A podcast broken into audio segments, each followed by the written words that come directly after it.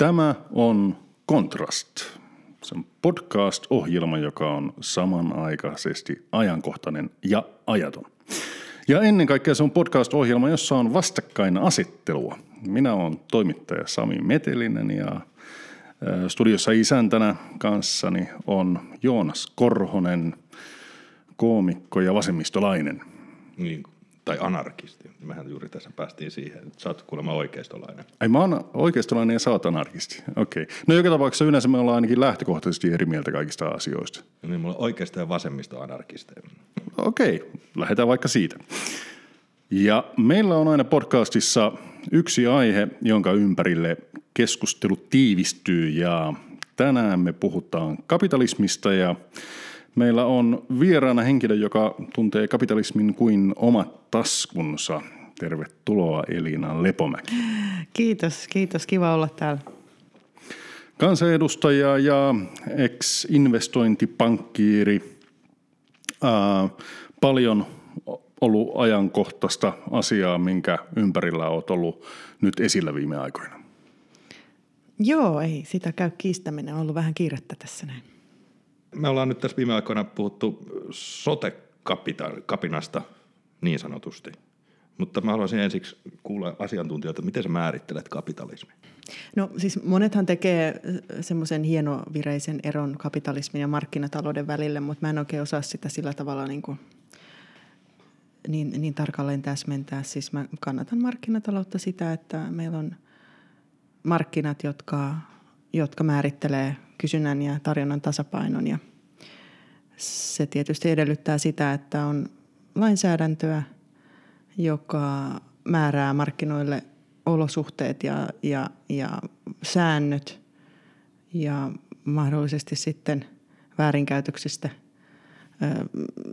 vie vastuuseen ja, ja sitten toisaalta mahdollistaa sen, että kellä tahansa toimijalla on mahdollisuus osallistua markkinoille, eli ei syrji. Niin, mutta se on ehkä tällaisessa niin kuin idealistisessa maailmassa.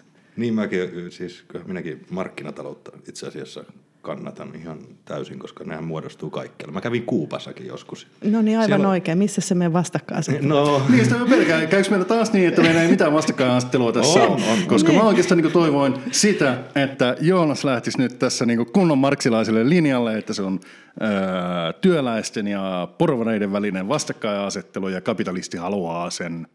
Mitä se haluaa? Lisäarvon. Lisäarvon. Eikö siitä ole kyse itse asiassa tulojaossa? Siis siitä, että kun lisäarvoa, että kuinka paljon sitä otetaan. Ja sitten yritetään sopia, että kuinka paljon sitä otetaan missäkin tilanteessa. Kyllähän se nyt aina syntyy. Niin, no se on sitten taas niin kuin tätä tulonjakopuolta. Niin, kyllä, kyllä. Ja mistä, mistä se otetaan ja mihin se kohdistuu ja, ja niin ja näin päin pois. Ja kuka pystyy mitäkin kiertämään ja suunnittelemaan sitten toimintojaan sen mukaan. Että, että tuottaako esimerkiksi lisäarvoa vai tuottaako se jossain muualla tai sitten jossain mahdollisesti vielä haitallisemmassa muodossa. Niin se on sitten sääntelyn ongelma. Eli sä kannatat sääntelyä. Totta kai. Pitäähän nyt kaikessa olla pelisäännöt. Tästä tulee vähän tylsä jakso. Niin mä.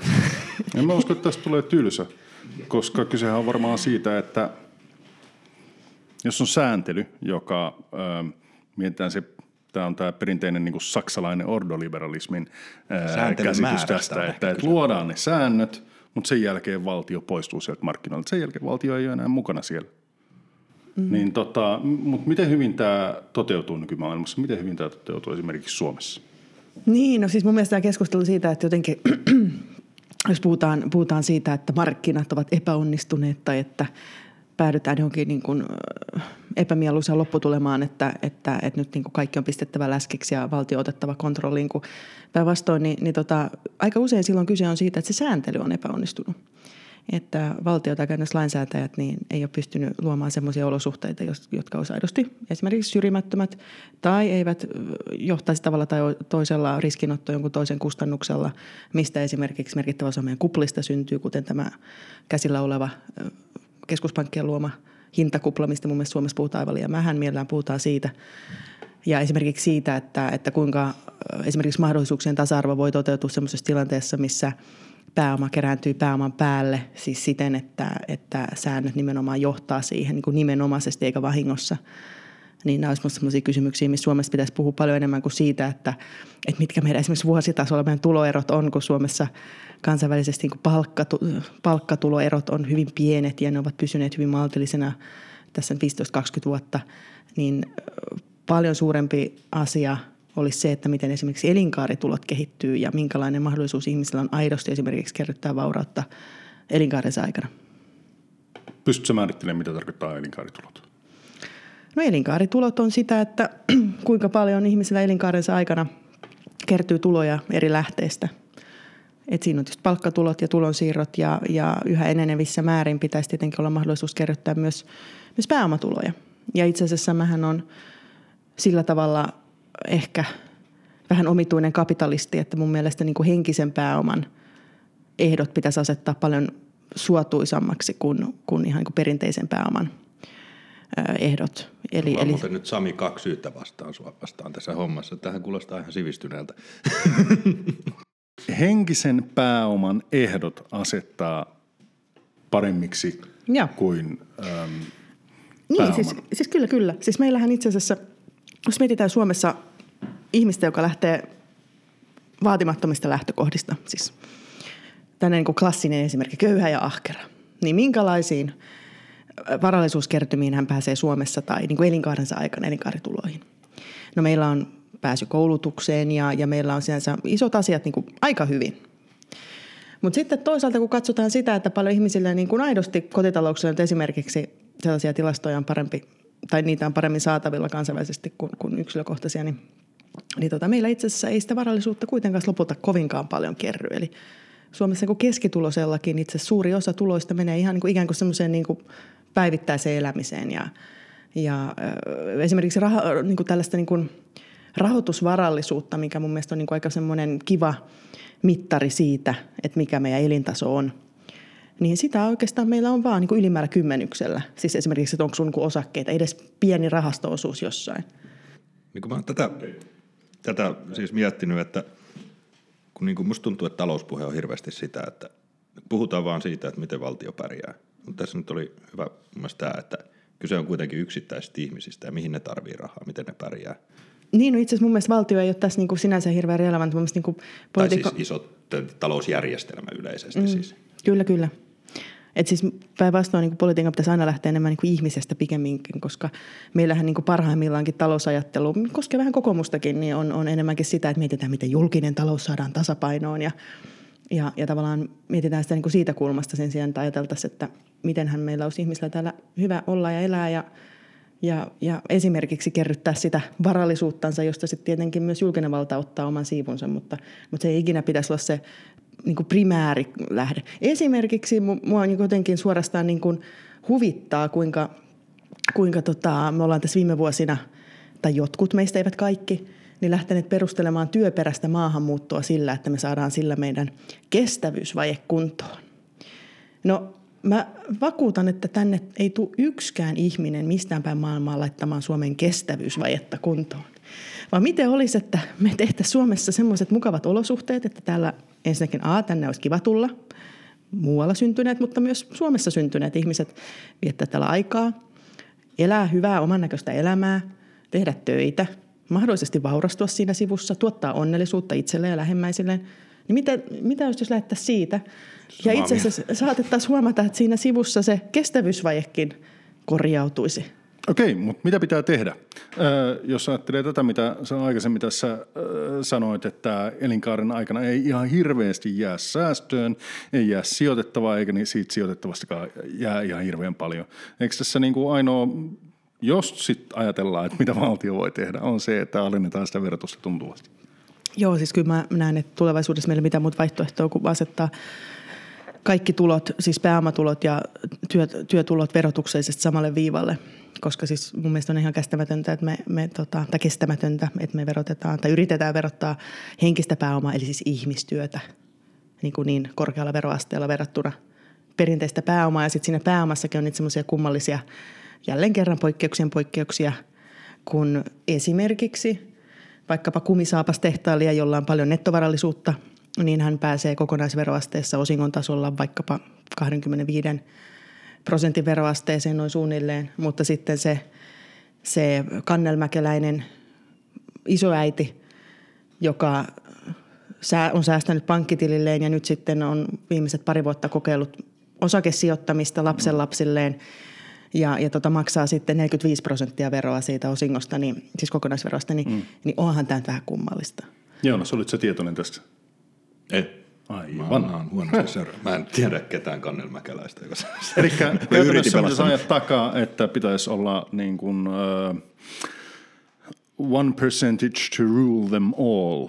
Yksi niin kuin sama prosentti kaikille pääomatuloille, kaikille vai työtuloille. Progressio? No kyllä mä näkisin, että se menee niin kuin aika sellaisen lievään progressioon. Se on sitten vähän makuasia, se on ihan täyttä niin kuin nollaprogressiota on sinänsä vaikea toteuttaa, koska mun mielestä esimerkiksi niin kuin työtuloissa pitäisi olla joku vapaan tulon osuus, siis esimerkiksi kymmenen viisitoista tuhatta ö, vuodessa tai oikeastaan missä tahansa tuloissa, vaikka mm. sitten näin, jos mennään tällaiseen niin kuin kokonaistulotarkasteluun, mikä musta on ainoa pragmaattinen tapa, niin, niin, tota, ö, niin silloin siinä olisi käytännössä nolla veroprosentti ja sen jälkeen sitten vaikka yksi tai kaksi askelta ja se olisi siinä. Siis käytännössä senkin takia, että sitä ei voisi niin kuin verosuunnitella. Kun nythän tämä juttuhan on se, että, että kun me nyt on tämä automaatiokehitys tässä käynnissä ja meillä varmaan ketään tai kellä en tiedä teistä, mutta mitään sitä vastaan, että teknologia tulee tekemään entistä enemmän töitä meidän puolestamme ja tekee meidän elämästä mukavaa, jotta... Jo esim... Marx sanoi, että ihmisen pitää vapautua työstä juuri sieltä näin, varten. Niin aivan, aivan oikein. Meillähän on useampikin anarkista tässä pöydässä, en, en täsmänä ketkä. Niin, niin, tota...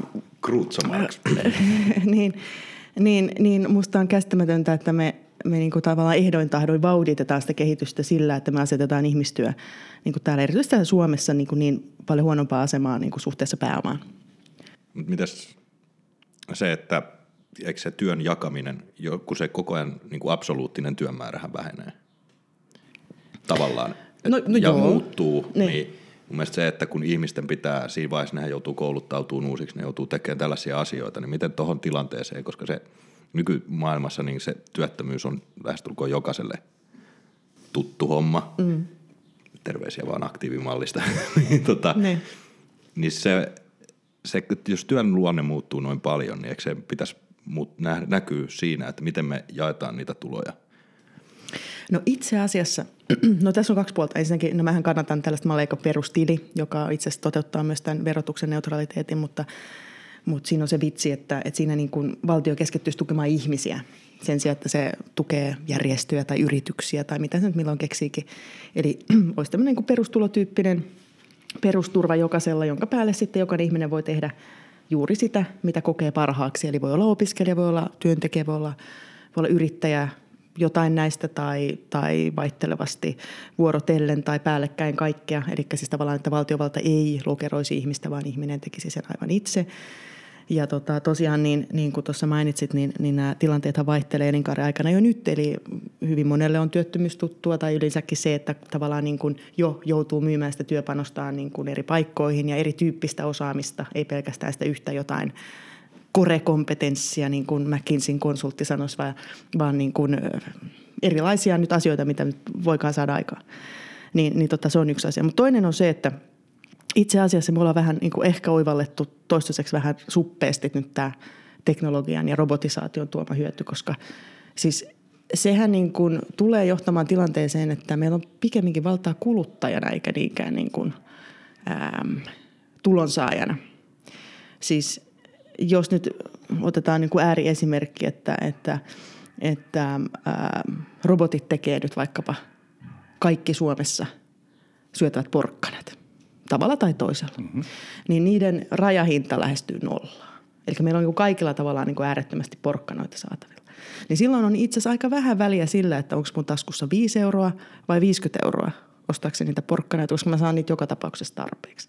Ja tämän voi niin kuin yleistää no paitsi niin kuin moneen muuhun tuotteeseen, niin tulevaisuudessa entistä enemmän myös palveluihin, joka tulee tarkoittaa sitä, että meidän ei tarvitse niin kuin valtion kautta kilistytellä tai siirrellä niin paljon rahoja taskusta toiseen, vaan meidän pitää vaan katsoa, että meillä on niin kuin tavallaan kuluttajalla hyvä olla, eli meidän markkinat toimii, siellä ei synny semmoisia kartelleja tai muita kummallisia tilanteita tai monopoleja varsinkaan, jossa, jossa joku yksittäinen tuottaja sitten valtaa kaiken vallan ja, ja mahdollisesti vielä poliittisen vallan siihen päälle.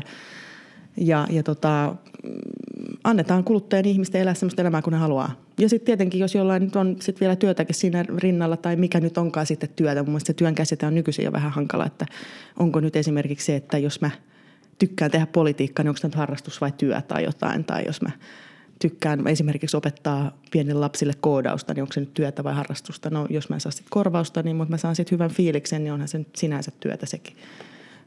Tuossa oikeastaan päästään siihen, siihen kapitalismin luonteeseen, ja mä otan nyt sen marksilaisen roolin, kun Joonas ei sitä ottanut. Nimittäin tässä Marxin näkökulmassa niin äh, kapitalismi väkisinkin menee siihen, että joku siellä haluaa niitä monopolivoittoja, jolloin äh, periaatteessa tämä kaverikapitalismi, josta nyt vihdoinkin aletaan Suomessa jonkin verran puhumaan, niin mä näkisin, että marksilaisessa analyysissä kaverikapitalismi on nimenomaan se kapitalismin niin kuin syvin luonne, ja siihen mennään ja se ylläpitää niitä suurempia hintoja, ja valtio taas päättäjät hyötyy siitä, että niillä on ne ö, kapitalistit kavereina siellä auttamassa siihen.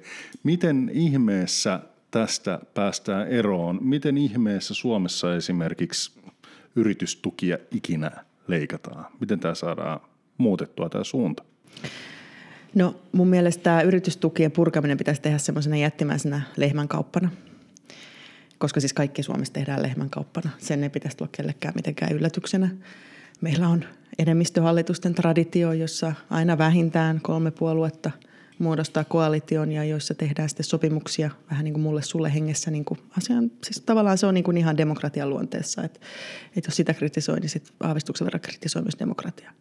Niin semmoinen lehmänkauppa, että puretaan kaikki yritystuot, ihan joka ikinen.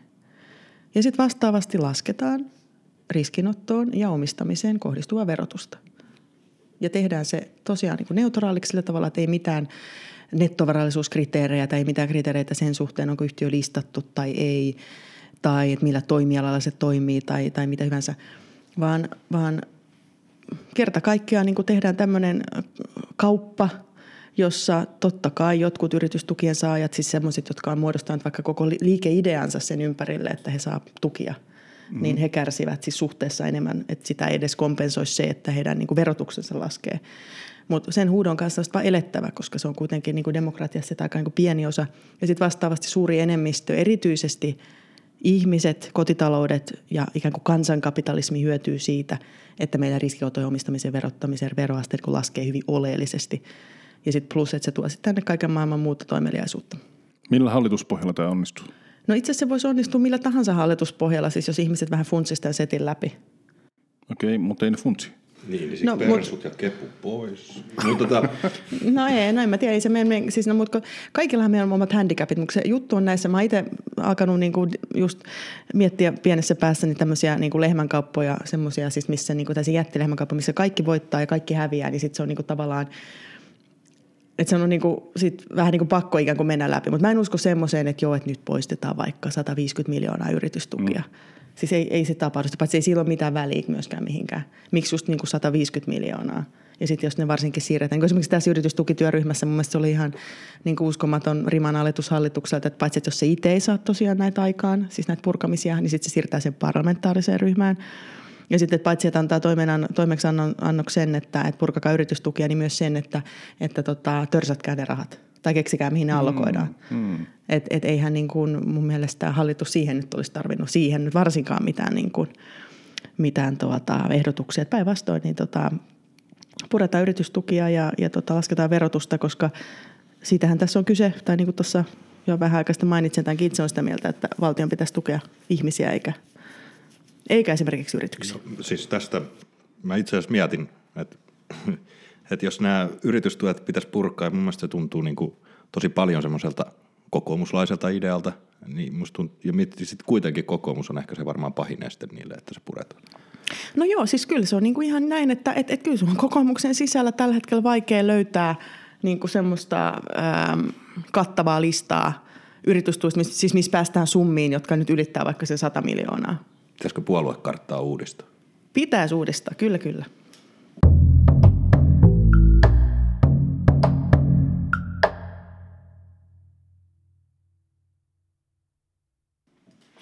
Okei, tämä on Contrast ohjelma, podcast, jossa on hirveästi samanmielisyyttä, vaikka tarkoitus olisi hakea vastakkainasettelua. Se ei haittaa ollenkaan.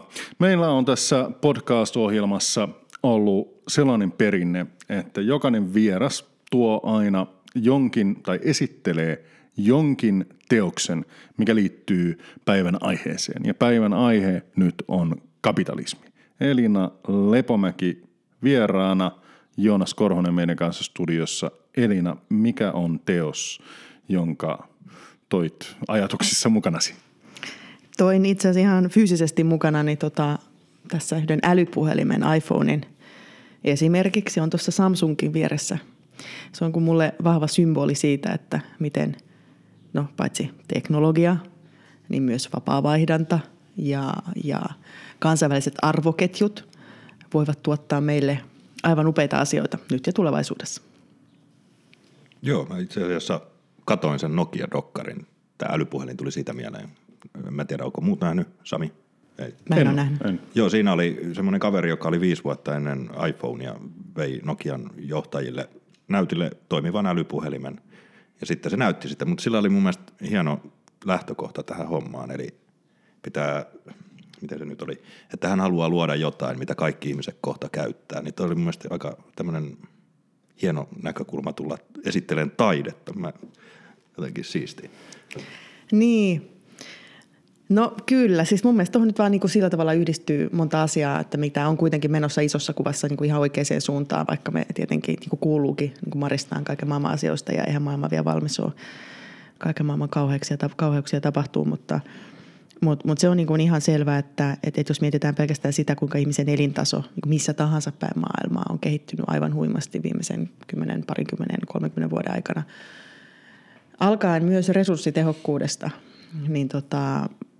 Kyllä mä oon aika optimistinen tulevaisuuden suhteen ja, ja tosiaan kun niin tuossa tuli puhettakin, niin, niin tota, entistä enemmän tulevaisuudessa se meidän niin lisäarvo ja, ja se elintaso tulee just ikään kuin sen kulutuksen kautta eikä niinkään, eikä niinkään tulovirroissa välttämättä.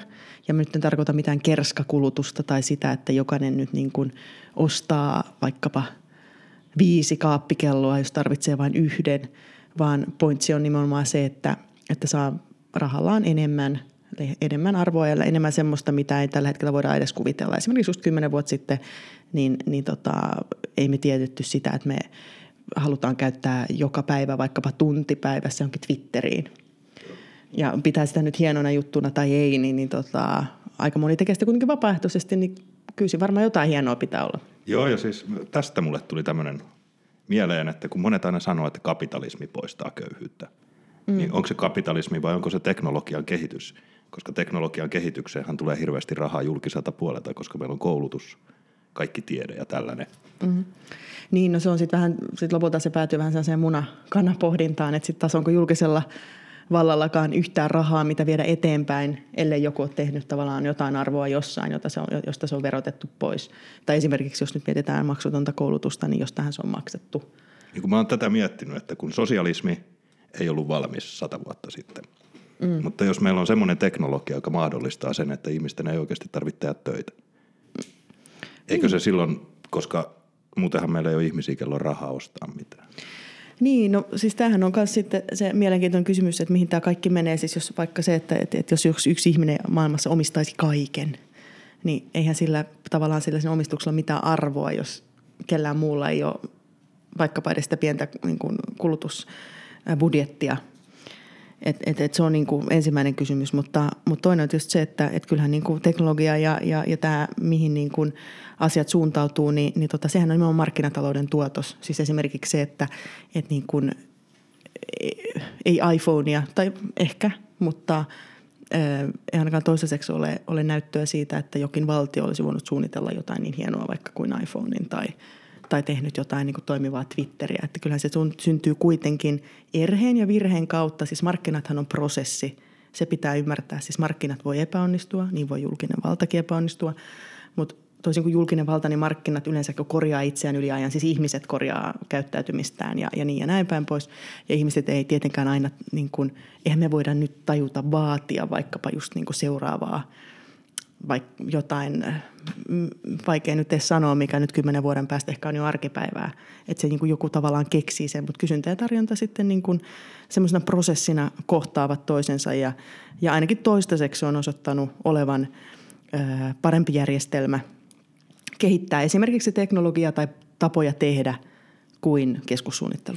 Jos mä ajattelen tuollainen niin taloushistoriaa, niin, niin se mitä se kertoo on se, että, että paitsi että no kumpi alkoi ensin, tämä tieteellinen ja teollinen vallankumous vai sitten kaikki niin kuin, kulki rinta rinnan, mutta yksi, yksi keskeinen mitä on, on tarvittu kaikkeen on se, että varallisuus myöskin kasautuu jonnekin, että on niitä isoja investointeja. Tämä on oikeastaan se kysymys, että eikö se valtiokin voi olla se, nimittäin yksi mitä jotkut amerikkalaiset postkinsiläiset aina välillä muistuttaa, että atomipommi on se suuri ö, valtion keksintö, jonka mukana no, tuli sitten... prossailisi hirveän.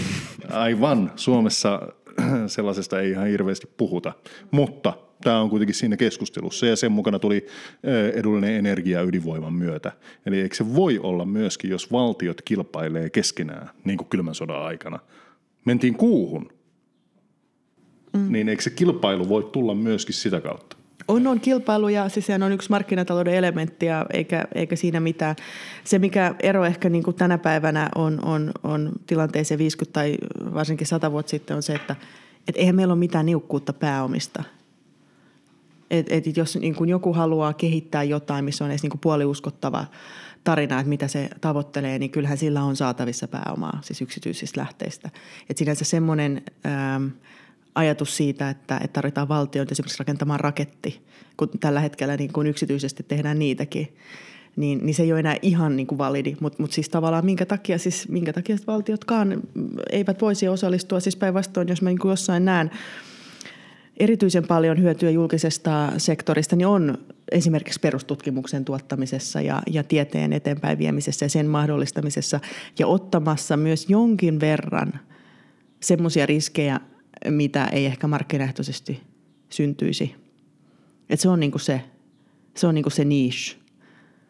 Mutta siihen ei tarvita kuusikymmentä prosenttia niinku rahojen siirtelyä taskusta toiseen kuin mikä nyt on ää, julkisen sektorin koko Suomessa. No kyllä mm. pakko sanoa, että toi Sami toi sun vertaus niinku sodan käynti siihen, että jos se pyörittää taloutta tavallaan. Ja atomipommi, koska eikö se niin kuin toisen maailmansodan jäljiltä no, oli. Aika paljon, jos kuulostaa mieli... aika raaalta. Joo, mutta että mihin, mihin tarkoitukseen internetkin on kehitetty. Mm, kyllä, kyllä. Ja, ja sitten minkä perusteella esimerkiksi miksi Piilaakso on, missä on Piilaakso. Että et minne syntyi tutkimus, just niin kuin esimerkiksi niin kuin ydinfysiikan tutkimus, ja jonka kautta sit syntyi paljon niin kuin spin-offeja ja, ja siitä kautta sitten myös yksityistoimeliaisuutta. No, ja niin näin se on. Aika rakentavan oloinen virhe kapitalismissa. Niin, no, siis kapitalismi, minkä edes virhe se nyt olisi atomipommi? Tai siis mikä?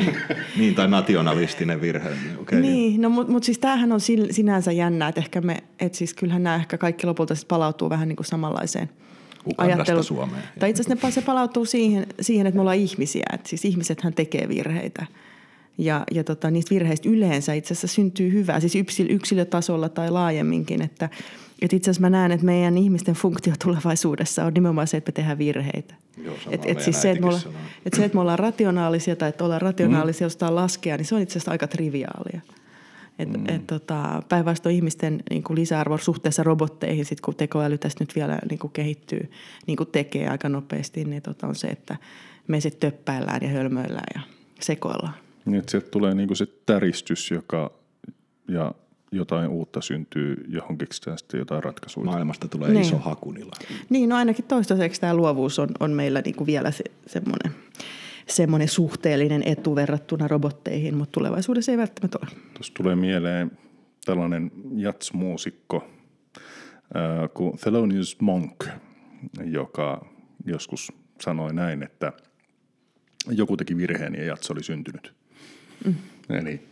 Siis nimenomaan tämä luovuuden idea, että jos ei ole virheitä, niin ei synny mitään uutta.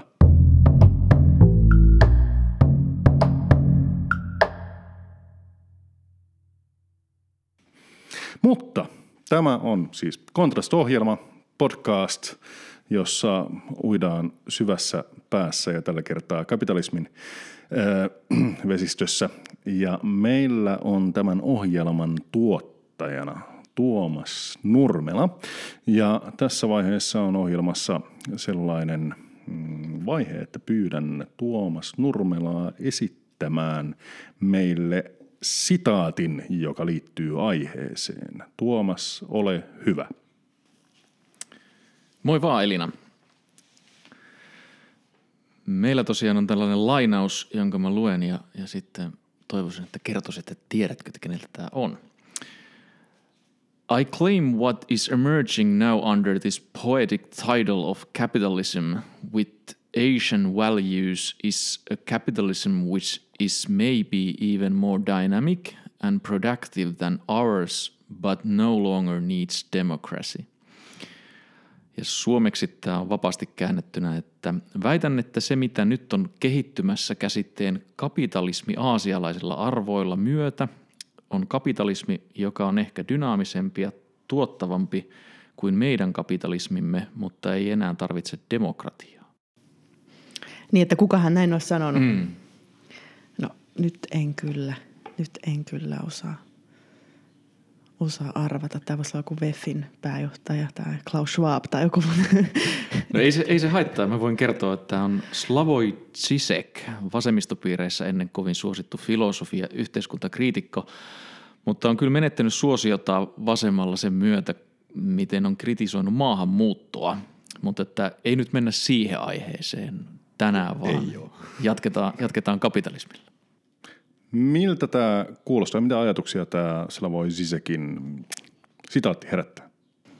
Niin, no kyllähän sitä kieltämättä, kun seisoskelee Shanghain aamuruuhkassa, niin sitä tuntee itsensä kyllä aika pieneksi tässä maailmankaikkeudessa, että, että tota, kun Aasiaa miettii ja, ja tota, Aasian vahvaa esimarssia tai erityisesti ehkä niinkään Aasiaa, vaan aasialaisten ihmisten myös ympäri maailmaa, niin Niin tota, onhan se huimaa.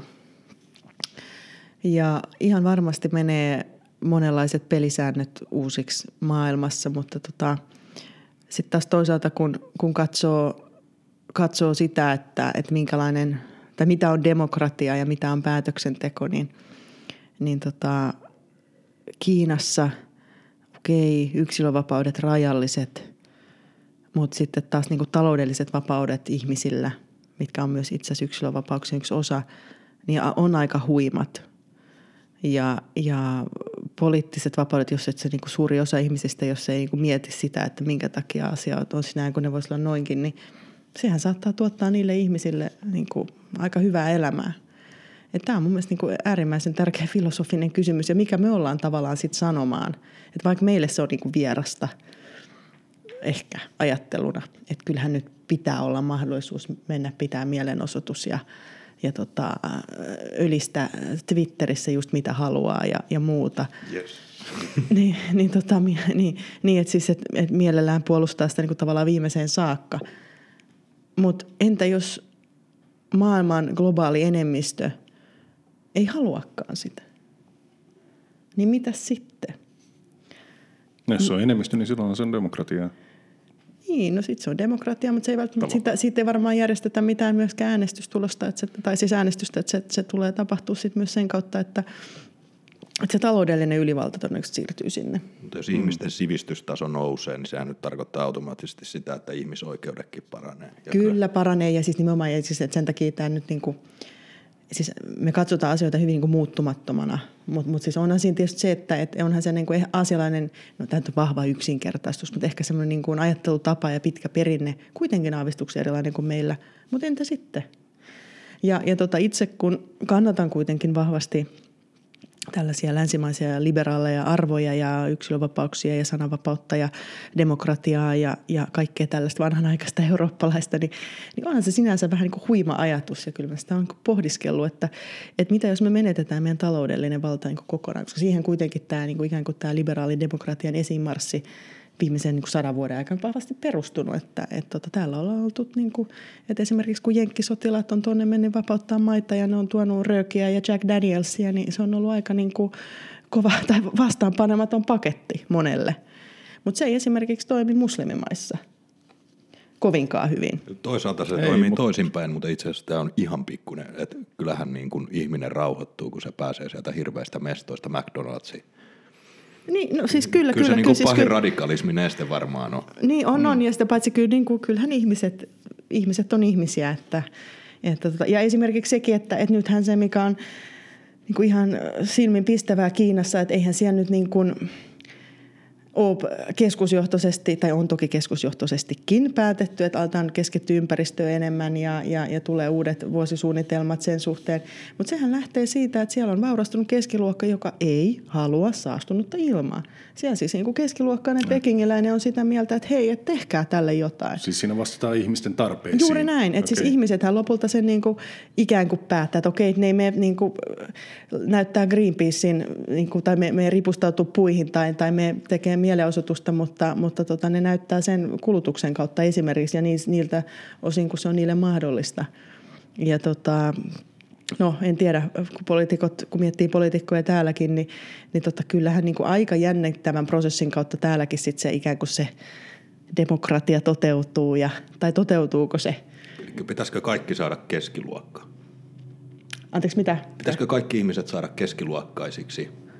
No siis mun mielestä siis eihän tämä ole mikään niinku historia lopu tähän tai ole loppunut eikä lopu varmaan koskaan, mutta et siis, eikö nyt ole kiva, jos kaikilla ihmisillä on mahdollisuus nostaa elintasoa, että onko se nyt sitten se keskiluokka, mikä onkaan keskiluokka. Siis silloinhan on... demokratia ei ole välttämätön, koska kaikki vaan hoituu.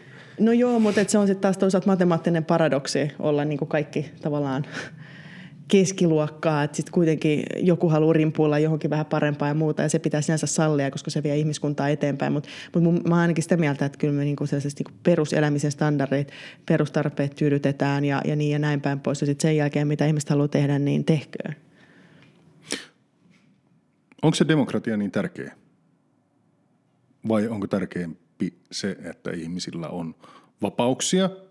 Siis sekä taloudellisia vapauksia että sitten näitä, sanotaanko henkisiksi vapauksiksi, sitten mielipiteen vapautta ja niin edelleen. Onko se demokratia ollenkaan niin tärkeä elementti siinä? No demokratiahan on ollut vähän tämä niin kuin työkalu. Että siis, että jos se niin kuin mieltää työkaluksi, jonka kautta on saavutettu joitain asioita, niin tota, onko olemassa työkaluja, joilla saavutetaan samoja asioita, ehkä enemmän asioita, ehkä parempia asioita? Tämähän se kysymys on.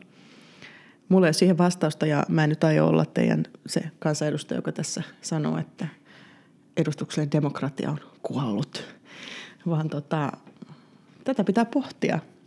Okei, mutta että vaihtoehtoja on muitakin ja, ja Kiina ehkä näyttää esimerkkiä. Kun sanoit, että Kiinassa taloudellisia vapauksia tai Aasiassa on enemmänkin kuin meillä, miten se näkyy? Joo, ja itse asiassa tässä pitää sanoa, no ensinnäkin pari disclaimeria, että ensinnäkin tota, mähän nyt en ole tuomasta Kiinan mallia tänne Suomeen. Se toinen on se, että et, et sekin on, että et Kiina olisi nyt ihan tämmöinen sääntelemätön niin kuin villi-itä, niin eihän sekään pidä paikkansa. Itse asiassa Kiinassa on niin kuin aika merkittävästi esimerkiksi työlainsäädäntöä. Ja sitä paitsi ei se sielläkään ihan sattumaa, että jos katsot just vaikkapa sitä Pekingin tai Shanghain aamuruuhkaa, niin jostain syystä se ruuhkapiikki on ysiltä ja viideltä. Eli ei siellä nyt mitään niin kuin ympäri ämpäripäivästä tehdä. Siis toki niin kuin maaseudulla ja teollisuudessa ja on, on, on ikään kuin tästä perinteistä niin kuin riistoksi miellettävää ää, työsuhdekulttuuria vielä olemassa, mutta aika nopsaan on kuitenkin ohittanut jo sen vaiheen ja se on niin kuin monelle kymmenelle miljoonalle ihmiselle niin kuin se elämä on ihan toisenlaista ja, ja, ja he pääsevät nimenomaan paitsi tämän keskiluokan niin itse asiassa globaalissa mittakaavassa aika pian niin jopa niin kuin vauraiden joukkoon. Että jos meillä niin kuin alkaa Suomessakin Lapissa juoksee ikään kuin kiinalaista keskiluokkaa, joilla sitten lopulta onkin enemmän ostovoimaa kuin suomalaisilla, että ne voi sieltä Rossosta tilaa kolme pizzaa sen sijaan, että meillä on varaa tilaa vain yksi, niin, niin tota, onhan se aika niin kuin mielenkiintoinen juttu. Mä palaan pikkasen siihen, mitä alussa puhuttiin, että kapitalismin määritelmä. Siinä on kapitalismi, jossa yleensä sitten mukana kulkee se markkinatalous, mutta tota, se lähtee puhtaasta määritelmästä, niin kapitalismi, yksityisomaisuus versus sosialismi, yhteisomistus, sitten taas toisena akselina markkinatalous versus suunnitelmatalous. Ja sitten tämä suunnitelmatalous Kiinassakin näkyy monilta ö, osin ja, ja tota, tuntuu siltä, että eri puolilla maailmaa siihen suunnitelmatalouteen on kuitenkin edelleen taas pyrkimystä mennä siihen suuntaan. Et mä en tiedä, onko ihan niin, että, että markkinat olisi kaikkialla vapautumassa. Miltä tämä näyttää sun mielestä, niin kuin vaikka Suomessa ja Euroopassa? Niin. No markkinathan on tietysti semmoinen voima, että nehän syntyy joka tapauksessa aina jonnekin, siis vaikka kuinka yritetään sosialistisen pimein kolkka järjestää, niin sinne ihmiset alkaa sitten kuitenkin salaa kenenkään näkemättä tai niin toivovat, niin vaihtaa esimerkiksi työpanosta toiseksi tai joku on saanut länsitupakkaa tai jotain jostain, niin sitä vaihdellaan. Niin tota, näinhän se on aina ollut ja, ja, ja tota, mä uskon, että ihmisillä, niin kauan kuin ihmisillä on halu saada tai tehdä jotain, niin vaikka säännöt sen estää, niin sitä vaan yritetään tavalla tai toisella kiertää. Mutta näinkin sanottua, niin, niin mun mielestä suunnitelmatalouden käsitekään, niin eihän sekään ihan, niin kuin, tai sinänsä puhdas ole, tai ei voi ainakaan sanoa näin, että, että me täällä vapaassa lännessä oltaisiin nyt niin kuin, ihan hirveän kaukana siitä, jos mietitään niin suomalaista valtiokapitalismia, sen perinteitä ja tätä kaverikapitalismia, niin, niin miten se eroaa näistä Kiinan valtiokapitalistisista pyrkimyksistä tai, tai olemassaolosta tai, tai vaikkapa, vaikkapa se, että tehdään Kiinassa useamman vuoden suunnitelma, niin Suomessa tehdään kuin hallitusohjelma.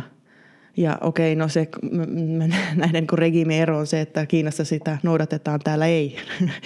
Mutta tota, siis kyllähän politiikka on suunnittelu. Jos mietitään sääntöjä, niin säännöthän on sinänsä niin kuin suunnitelmien implementaatiota ja, ja niin kuin kirjaamista aikaa kestäväksi tai mahdollisimman paljon aikaa kestäväksi, kunnes sitten taas kehitetään uudet säännöt. Niin eihän siellä nyt sillänsä niin suurta eroa. Itse asiassa semmoinen, kun tuosta yhteisomistuksesta puhutaan, niin eikö meillä ole tiettyjä juttuja, mitkä nyt vaan pitäisi olla yhteisessä omistuksessa? Esimerkiksi? No ympäristö, noin siis yleisesti. Sitten esimerkiksi metrot, kaikki. Siis eikö kuitenkin näiden idea ole se, että ne helpottaa ihmisten elämää?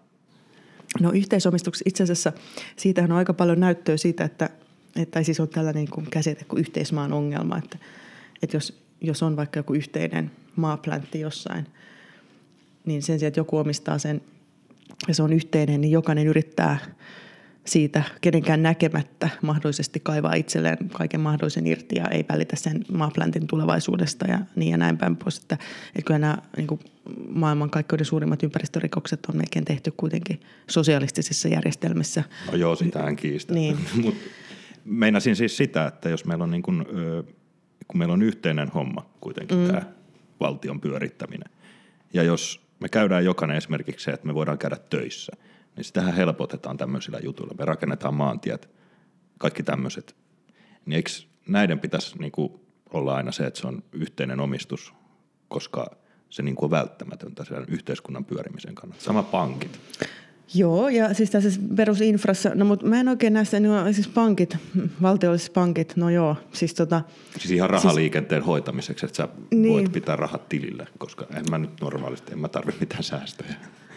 niin, niin, niin säästö on aika abstrakti käsite monelle suomalaiselle, kun ei jää hirveästi sukavarteen tota, työtuloista, mutta tota, äh, niin, no, no siis tässä varmaan pitäisi niinku ehkä tehdä ero sen välille, että mit, mitä tavoitellaan ja, ja miten se saavutetaan, että et, et jos me toivotaan, että et, et Suomessa on esimerkiksi niinku puhdas ilma ja, ja hyvin toimiva ympäristö ja hyvin toimiva liikenne ja niin ja näin päin pois, mä veikkaan, että me ollaan siitä aika silleen samaa mieltä.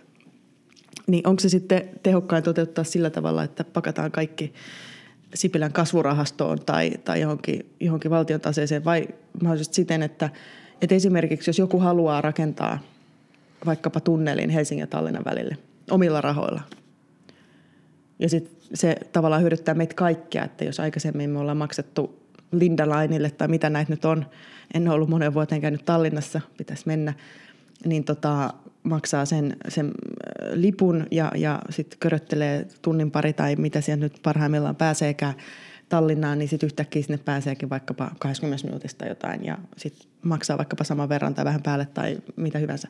Niin kyllähän se hyödyttää meitä kaikkia, vaikka me ei omisteta sitä tunnelia. Ja sitten ihan vastaavasti, niin, niin tota, jos joku vaikkapa haluaa järjestää mitä tahansa niin kuin tällaista, tai parantaa infraa, esimerkiksi tehdä, vetää uudet raiteet Helsingistä Rovaniemelle tai tehdä jonkun hyperloopin tai jotain. Niin vaikka sitä ei tehdä valtion rahoilla, niin sehän voi silti hyödyttää meitä kaikkia. Mutta näinkin sanottua, niin, niin, niin mä oon vähän kuitenkin niin kuin allerginen sitä kohtaan, että me nyt ainakaan niin kuin hirveän ää, aktiivisesti lähettäisiin yksityistämään esimerkiksi tällaisia luonnollisia monopoleja, niin kuin Suomessa on tehty. Mun mielestä se on jännä, että me ollaan aloitettu se ikään kuin yksityistäminen. No niin, niin just niistä asioista, missä se niin kuin on tavallaan niin kuin kaikista vähiten perusteltua, koska vaikka mä käytin nyt tätä raide-esimerkkiä niin kuin Helsingistä Rovaniemeltä johonkin, niin on kuitenkin selvää, että näillä liikennemäärillä niin on hirveän epätodennäköistä, että kannattaa vetää toiset raiteet. Että miten olisi, että meillä olisi vaikka ne yhdet raiteet, mutta niitä käytetään tehokkaasti.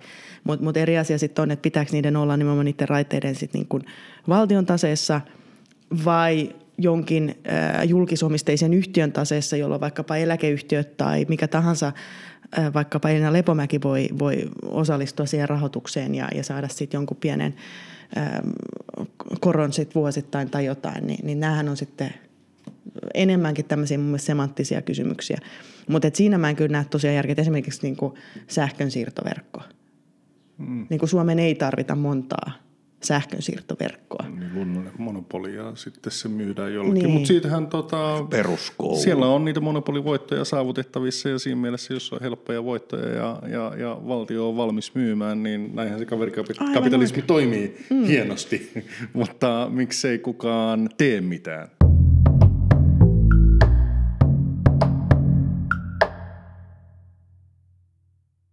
Elina Lepomäki vieraana Kontrast-ohjelmassa. Sä pyrit ainakin pitämään meteliä asioista, öö, mutta saatko sä mitään aikaiseksi politiikassa? Muuttuuko mikään? No mä näen tämän politiikan niin, että itse asiassa tulevaisuudessa entistä enemmän sen sijaan, että on muodollista valtaa, niin se on se vaikutusvalta, joka ratkaisee. Ja, ja mä ainakin pieneltä omalta niin kuin mikkihiiri osalta niin koen, että, että tässä on saatu tätä keskusteluilmapiiriä ehkä niin kuin vähän niin kuin terveempää asentoa viime vuosina. Ja tota, äh, ilman, että puen itselleni mitään niin kuin marttyyrin viittaa tässä ylle, niin, niin totean vaan, että, että mulla on ainakin parempi hengittää nyky tämän päivän Suomessa kuin esimerkiksi viisi vuotta sitten. Ja se ei johdu pelkästään tästä niin kuin onnenkantamoisena tullusta talouskasvusta, joka sinänsä nyt ei vaikuta omaan elämään nyt niin kuin suoraan yhtään mitenkään, paitsi siten, että Että tietysti lämmittää mieltä, että työllisyys on aavistuksen parempi ja Suomessa on niin kuin kaikilla ihmisillä edes vähän parempi olla. Mutta kyllähän meillä on suuri osa asioista vielä tekemättä, mutta mä oon kuitenkin semmoinen, semmoinen pieni ikiteekkari ja ikuinen optimisti ja sitä mieltä, että kyllä nämä asiat ratkee. Annetaan vaan ihmisille vähän enemmän valtaa ja vapautta ratkaista niitä asioita omalla kohdallaan ja, ja yhteisesti. Ja tukea. Minkälainen... Eikö se ole aika olennainen mm. juttu? Niin. Eihän ihmiset pysty ratkaisemaan asioita, jos ne ei saa tukea.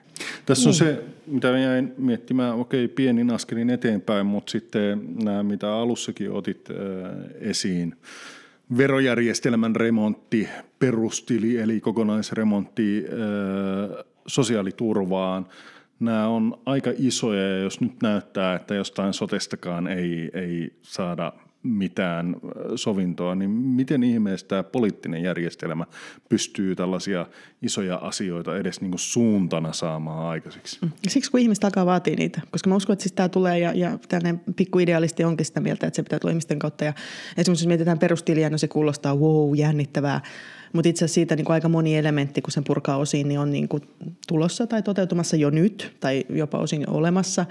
Ja, ja mä olen sitä mieltä, että me ollaan siihen suuntaan menossa joka tapauksessa. Et, et tietysti niin kuin sinänsä toivoisi Suomelta, että, että me tehtäisiin joitain asioita niin kuin jopa aktiivisesti, proaktiivisesti, eikä vaan niin kuin hippailtaisi parikymmentä vuotta niin kuin vaikkapa naapurimaan Ruotsia perässä, koska ei musta taas niin kuin Ruotsi, niin kuin, okei, siellä on jotkut asiat paremmin, mutta jotkut asiat huonommin. Että mitä jos me tehtäisiin asiat vaan hyvin täällä?